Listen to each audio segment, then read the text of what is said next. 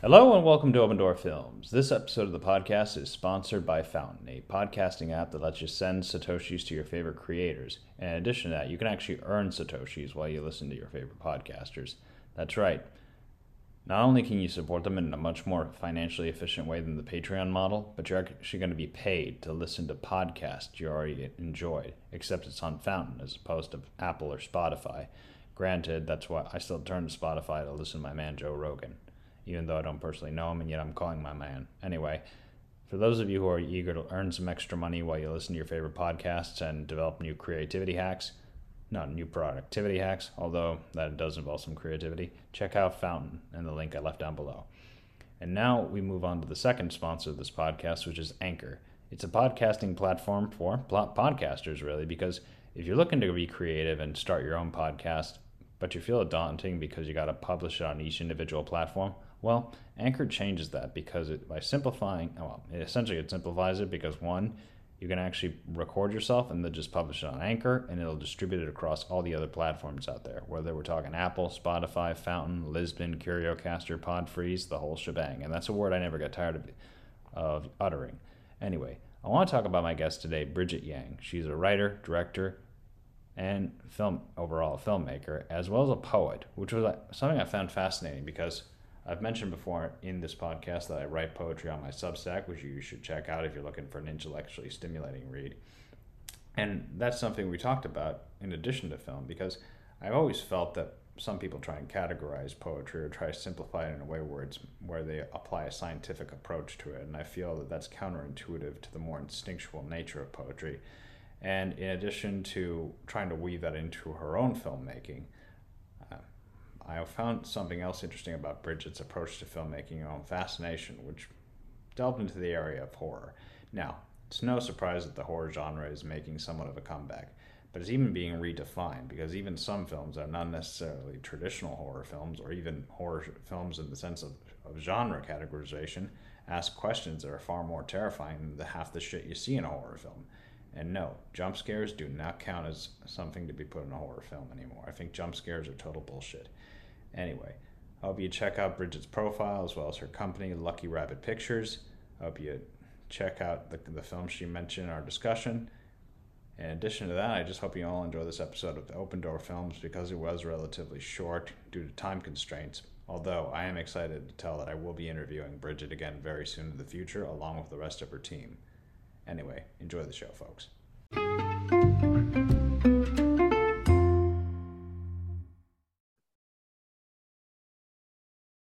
Okay, Bridgette, thank you for taking the time out of your day to do this interview. And uh, in addition to your work in film, I was actually fascinated to learn that you're involved in poetry. And I, why don't we start talking about that? Because I myself write poetry, and I've always had a very a, just an introspective look of poetry in the sense that a lot of people try and categorize it, which becomes problematic. And uh, I guess I wanted to ask, what do you think about that?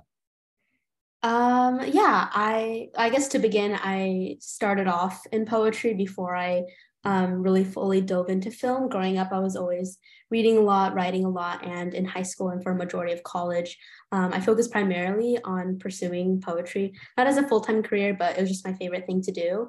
Um, in high school, I would perform spoken word poetry at like high school assemblies and other events in California.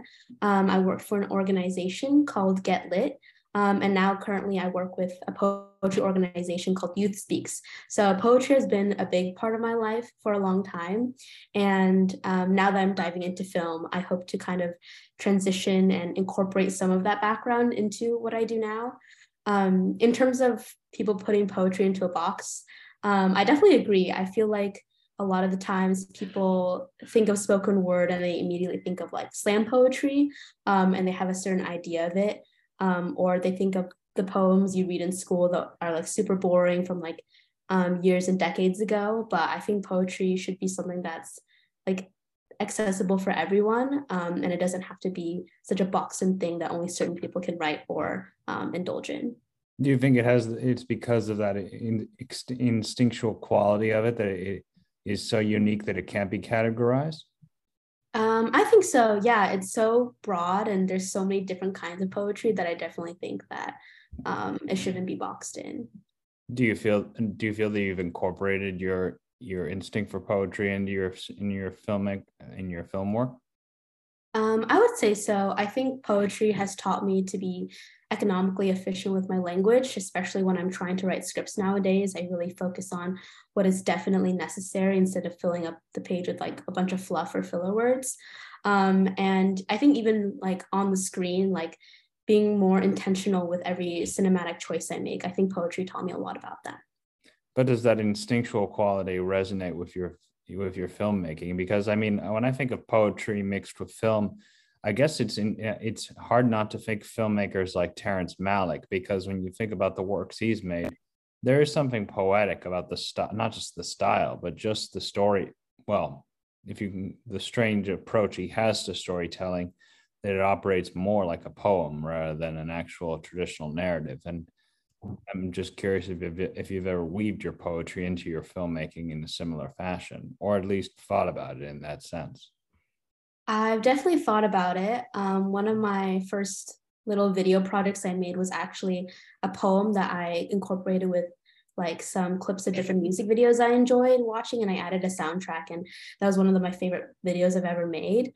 Um, I think now that I'm still so new to film, actually, I feel like I'm still trying to figure out what my style is or how exactly I want to incorporate um, my poetry into film, but it's definitely something like I think about a lot. What approaches have you taken to get a better sense of the style that resonates with you more? Um, I think being a better artist in any medium just means consuming a lot of art in that medium. I'm trying to watch a lot of movies, um, read a lot of books. Right now, I my film production company and I we have like a group chat of just like inspirational things we send each other. Like if it's a movie we watched recently that we really like, um, we'll like send each other movie recommendations, or we'll send each other like TED talks we listen to, um, or like podcast episodes and things like that. So I would say surrounding myself with creative energy has definitely been helping me work towards that. Mm. And are there any particular genres that you've been drawn to so far in your exploration?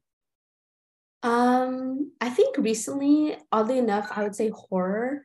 Um, growing up, I always didn't like scary movies or watch horror that much, but I think going into film has forced me to become a little bit more open minded. So um, I'm actually a little bit more interested in horror nowadays. And what do you see as horror within film, really? Because that term has changed over a period of time, and not just because the horror genre is becoming more popular, but because I feel that even films that are not necessarily horror genre in the traditional sense carry elements of horror that make them even more terrifying than the traditional horror film. I mean, nobody cares for the jump scare anymore, but I'm talking about something just like say a science fiction fiction film that introduces new ideas and just forces you to ask questions that are really terrifying if you linger on them too long and I'm curious as, as to whether you look at horror in that same sense or just in a more traditional sense. Um, I would say, I think to me personally, the scariest thing about horror and the direction I kind of see it taking is I feel like it's become a lot more nuanced. And um, I feel like the scariest thing to me about horror, anything related to that genre, is that um, I like watching films that showcase what could possibly happen in our own lives. Um, like for Black Mirror, I know that isn't horror, but one thing I really like about it is that it's scary in the way of it feels like it could happen in the near future, and some of the things feel like it's already been happening. So that's kind of how I see um, horror for me personally. Mm, that's very it's very interesting that you bring that up because I recently I haven't read any of J.G. Ballard's novels, but I did see a film that was adapted from his novel High Rise with uh, Tom Hiddleston. It's really just about humanity's relationship with technology and how we've become so dependent on technology that we become dysfunctional. And in, as part of that dysfunction we might succumb to a form of animalistic madness that it resonates with a quote he said. I don't know if he said it from high rise directly or another one of his great novels because his novels just talk about dystopian outcomes as a result of our industrialized progression. He said the only sanity, no, madness is the only rational response in a sane, in what is declared a sane society. And, uh, well, High Rise takes a similar approach. And I guess the greatest horror for me is f- stories that present questions that you're afraid to confront because you don't know what kind of answer you would give. Definitely. I definitely agree with that. And are there any example have you seen any films that make you think in that in that similar fashion? Um outside of just Black Mirror, because I know it's a TV show, but I think did they make a film on Black Mirror yet or they did make a film, but it wasn't really related to that. I think they made a film called Bandersnatch, and it's kind of like a choose your own adventure type film, which mm. I watched, but um, I didn't think it was that good, honestly. Really? Um, yeah, I didn't think it was that great, but I really liked the concept that they tried to execute. Mm. I feel mm. like I haven't seen any like choose your own adventure type movies before. Um, but I have watched um, a movie called The Barbarian recently. I don't know if you've seen it. Um, yeah, but that one I watched recently and I really enjoyed it.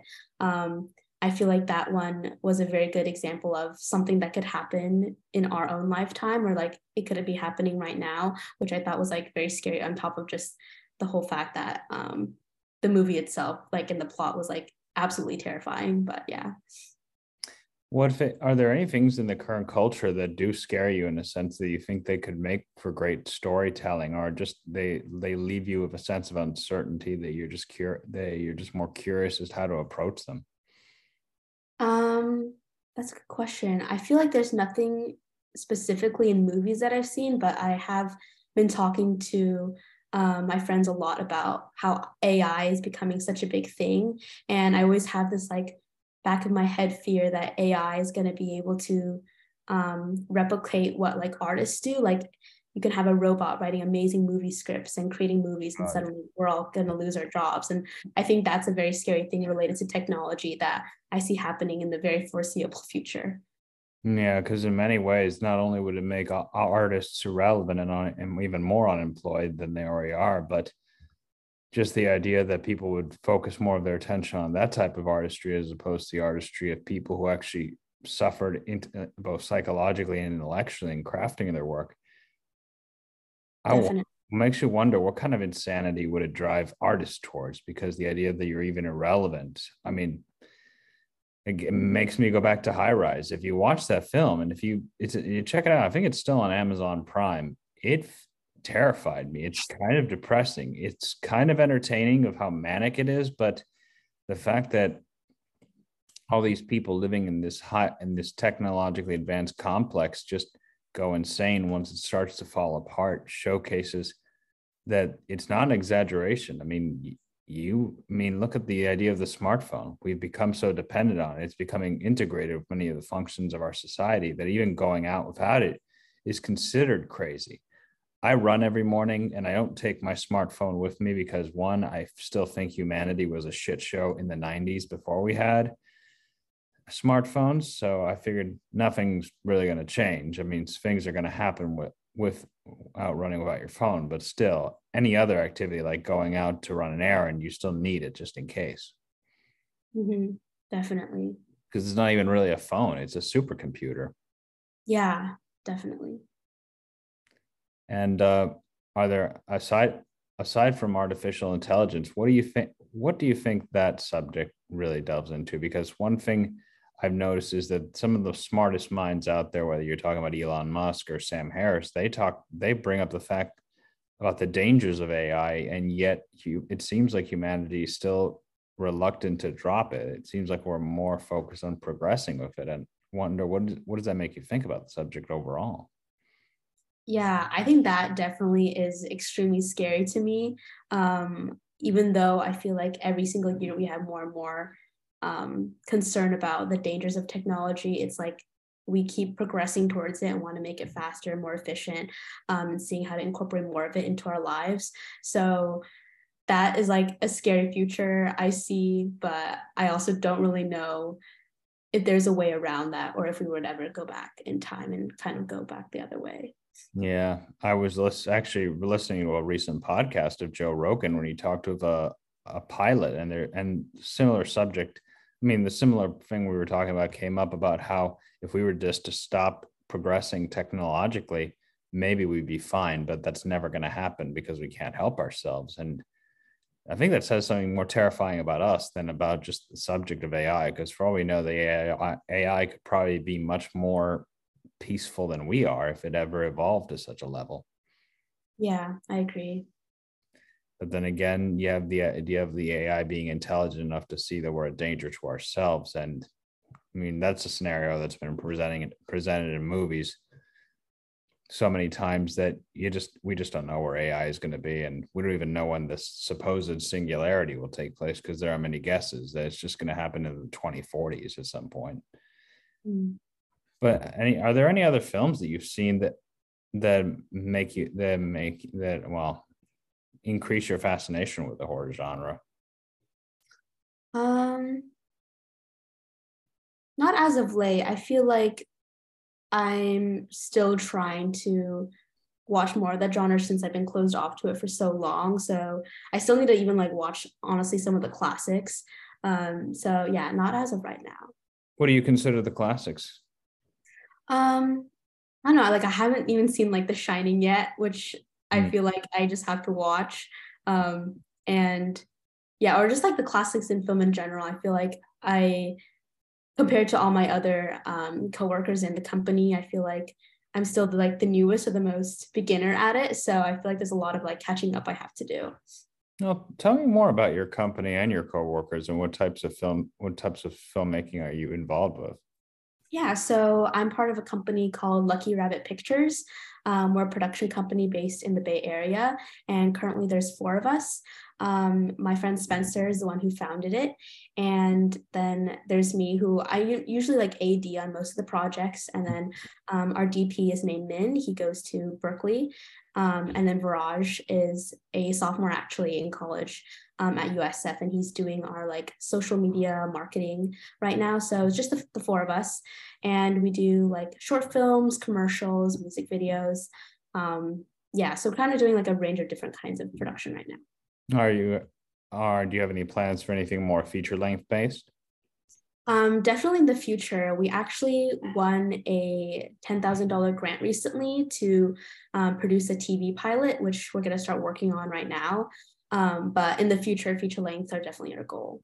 Oh, that's nice. Congratulations. And uh, aside from that, are there any other genres besides horror that you've wanted to explore eventually after you do burn out your fascination with horror because when it comes to my experience in binging in a particular subject or genre in film, yeah, eventually just move on to the next one. And I'm curious, are there any other genres that have attracted your attention?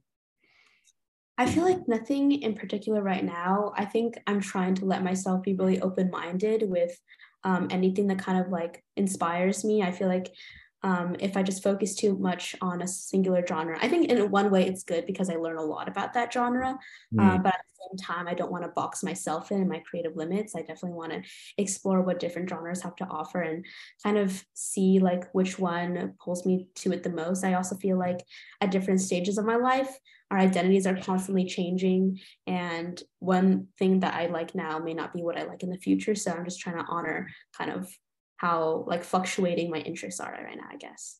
Are there any genres that you just try just generally want to avoid for any particular reason or because they just just there's just some sub like some subjects they tackle that might not be attractive or because I I know for me the fam the family film is something I'm just not really into because I think it just plays it too safe and doesn't take any real risks. But that depends on what you label a family film.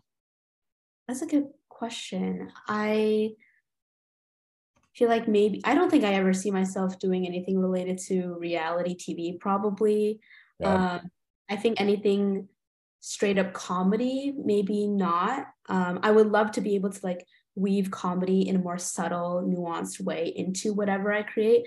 But I think creating something with the sheer purpose of just making people laugh uh, without any depth to it um, is something I think I want to stray away from.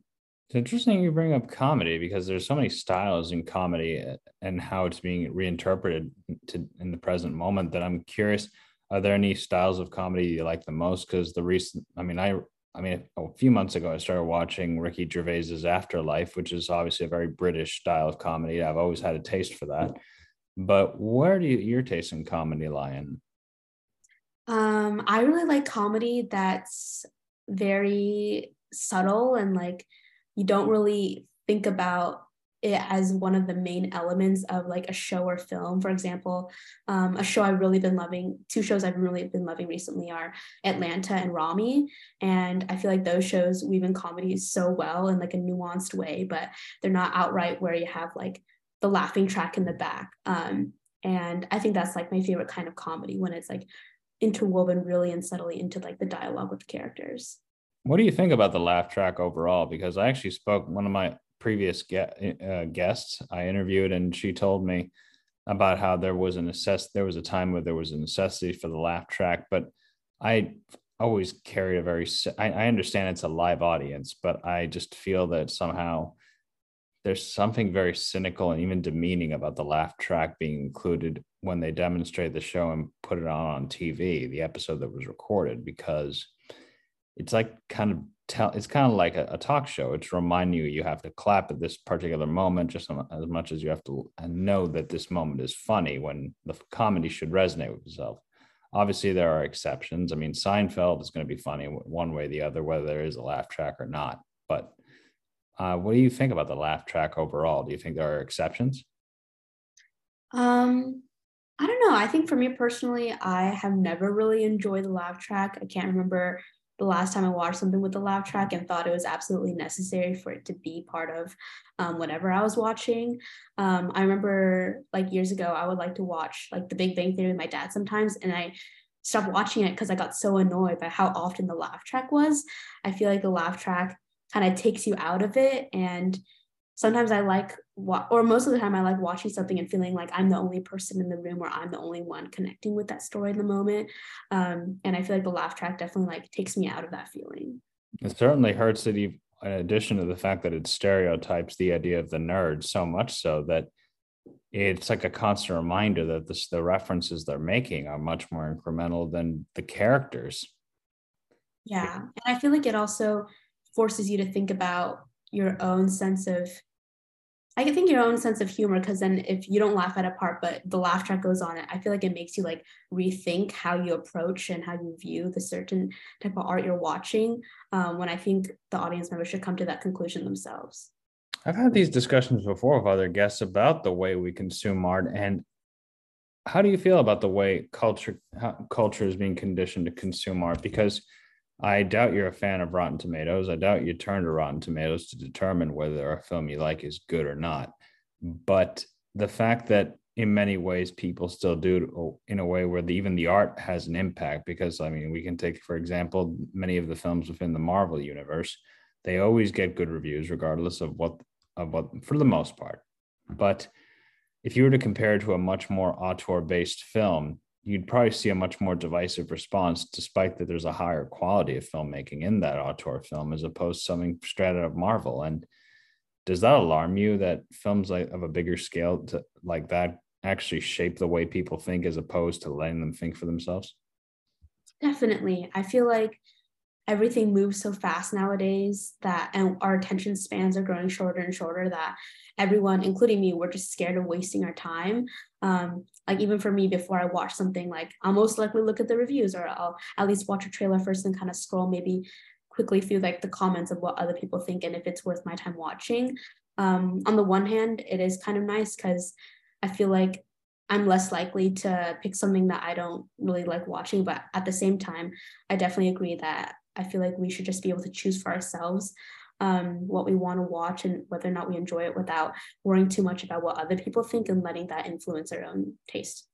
I, my fear is that it objectifies the type of culture, especially it types and uh, objectifies the type of culture that consumes this kind of content. Basically, where both the cre- both the people behind these projects and even the audiences that consume and support them to a certain extent are working in a way supporting each other yet corrupting each other in a sense. I guess the perf- a perfect example of this would be the whole subject of cancel culture of what's considered appropriate and within a film that they include many elements that are forced like a form a forced form of inclusivity that kind of even dehumanizes the particular group they're addressing rather than allowing them to have some sense of dignity. I hope that makes sense.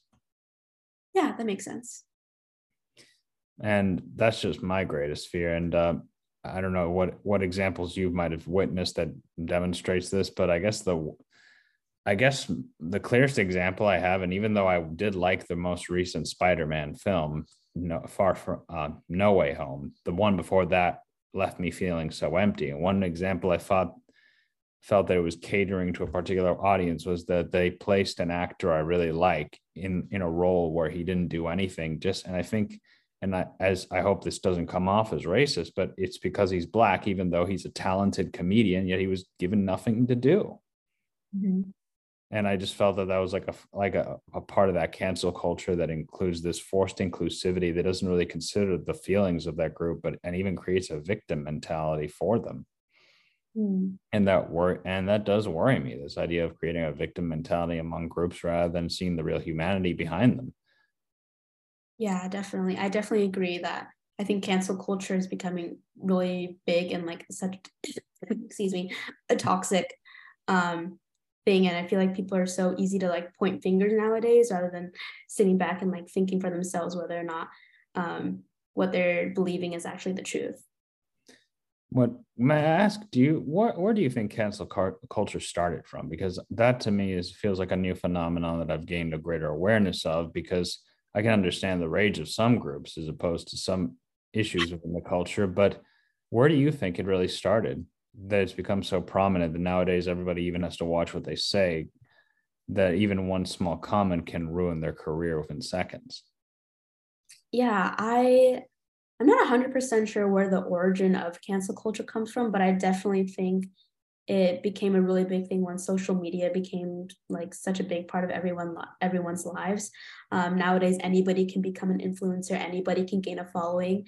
And because of that i feel like everybody as individual just in general has more eyes on them. And i think that's what fosters a sense of like extra caution or just like a fear that someone's going to look at you and um, find something that you said even from like years ago. And um, yeah can like ruin careers over that especially because on the internet i think like everything lives like a lot of people say that everything lives forever um, and so it is so easy for someone to pull back something that was archived years and years ago, like an audio clip or something that someone said and easily like ruin someone's reputation. May I ask, since you said you have a film company and you have a side that handles social media, how do you approach social media without bordering on any danger zones? Because I understand that, yes, you do have to market. Social media can be a very useful marketing tool, but do you impose limits on your on the on the way you approach it? Because even with the idea of social media with the most popular platforms there's also the dangers of the algorithm and the data accumulation that i've seen a rise in more decentralized approaches yeah definitely i feel like it's definitely a balance i'm still trying to figure out myself um i heard i know like for me personally instagram it started off as just like a personal fun photo diary to share with friends but um, now that I'm trying to become a full time creative, I feel like I feel this obligation to always post my work as well and kind of treat it as a resume. Um, so there's definitely a balance I'm still trying to work out of how much to share with the world and how much to keep for myself.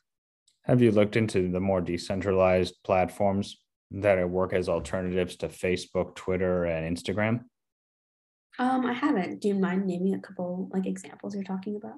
Yes, but I should warn you that there's been like a misconception that they're associated with right wing people just because right wing people now feel like they're being silenced. I'm not right wing or left. I consider myself politically agnostic, but I do like that you can post anything you want on platforms like Gettr, the Mastodon, or even minds.com, which means that none of your content can be censored. And I think even Substack as a platform is very helpful, especially for creatives like us, because say you wanted to publish something like your poetry or a short story, you still own the content in a sense. And even if no, for me, I found it very useful to publish my short film scripts on Substack because even though I'm not a filmmaker, I'm more of a screenwriter. If anybody ever wanted to purchase it there, at least there's a chance I'd still, well, I mean, I'd still own the content, but I guess my, I guess I'm just getting at is like all those screenwriting websites like Blacklist or I think the screenwriters workshop, my problem with them is that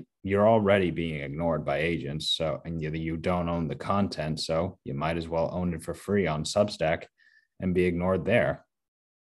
Mm, I haven't heard of any of those sites, but I'll look into them. Well, over the i mean over the course of time i guess cancel culture has played a role in the formation of these sites because i mean i as much as i didn't like president donald trump i don't believe he should have been censored on twitter i mean the fact that the president of the united states can be censored by a tech platform is very dangerous as to how much power a company like that can have and it gave it obviously increased the awareness of platforms that work as alternatives to twitter or facebook Mm, that's a very good point. That's true. And uh, yeah, so just if you do check out those platforms, I figured they could be very helpful because my estimation is they're going to continue to rise and increase in popularity, especially with now censorship becoming a topic of conversation. When even a comed when comed especially this year when comedians were assaulted, a lot of them were either verbally assaulted or physically assaulted just for expressing views that people didn't agree with. Mm-hmm. And uh, I guess I wanted to ask, in addition, in addition to, are there any other projects that you're working on at the moment that you'd like to discuss? Um, yeah, I guess in my last couple of minutes, I can talk about what we're working on right now. Um, but right now we're finishing up a documentary for San Francisco's Chinatown. Um, we're currently working with CCDC, which is the Chinese Community Development Center, um, to do a documentary on the organization, what they do for SF's Chinatown for mm-hmm. the 45th anniversary gala. Um, and then we're also starting on a music video for an artist named Pluto Mars. So that will probably be filmed in like November, December, and we're really excited about that. Um, and that's Oh, God. Sorry. Sorry. Sorry. Um, you're good. And then, yeah, I think those are the, the main two things we're focusing on right now, aside from working on a TV pilot that we're hoping to film at the beginning of next year. So, yeah, we definitely have like a bunch of different things going on. I could also talk about that more um, with my team if we want to do a future interview with them. Oh yes, if, please. I would love to interview your te- in your team as soon as possible. I mean, I mean, after this interview is done, we can, you could, I can send you an email and you just let me know when you and your team could get around the time to do an interview all together, a group interview. I mean, and yeah, I'll just, and I'll send an invite. That sounds great. Well, Bridgette, I want to thank you again for giving me the time of your day to do this. I wish we could have spoken for a longer period of time, but uh, I was still, I, I really appreciate for the time you gave me to do this interview. I'll make sure to send it your way once I upload it on my podcast, and uh, I'll make sure to include the links you provided for me already, and uh, I'll yeah, and I'll keep you posted. Okay. Okay, that sounds great. Thank you so much. You're welcome. You have a nice day. You too. Bye.